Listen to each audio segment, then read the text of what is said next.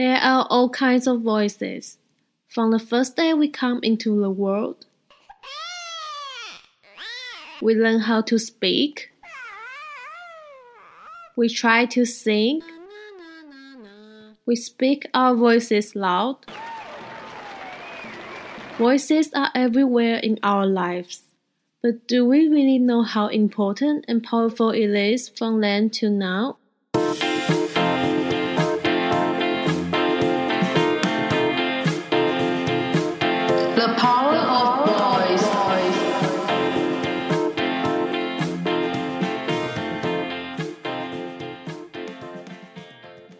You are listening to The Power of Voice. I'm Min-Yin Cheng. I suppose Professor Bruce Johnson of uh, UTS, of um, University of Turku in Finland, and um, University of Glasgow in Scotland. That's Dr. Bruce Johnson. The voice is the most intense marker of your personal identity. I think it's vivid, versatile because you can change your voice instantly, get loud, get soft, get intimate, get angry. You can't do that in terms of what you look like so effectively. And Hitler himself understood this. He, used, he had voice coaching lessons. So he was he was actually um, a, a magician and a stage performer, uh, and he worked very hard on coaching his voice because he understood the power of it. And later, in 19, 1944, he developed nodes on his vocal cords, and uh, his secretary at that time reports that he was absolutely devastated because he thought that he couldn't speak anymore.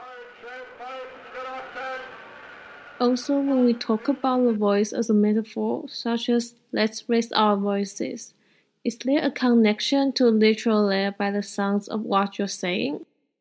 There is. Making noise is nearly always associated with resistance. Having silence imposed on you is associated with repression because the most authoritative form of spreading information after about the 18th century was print. You couldn't read if you were poor, if you remember the underclasses, you couldn't access or use print. It strikes me that why we don't capture the voice more often. I interviewed my mother and my father separately. Uh, on, I recorded their voices. I said, "Well, you, you must do it if this matters. If they matter to you, you should record them because when they die, it's gone."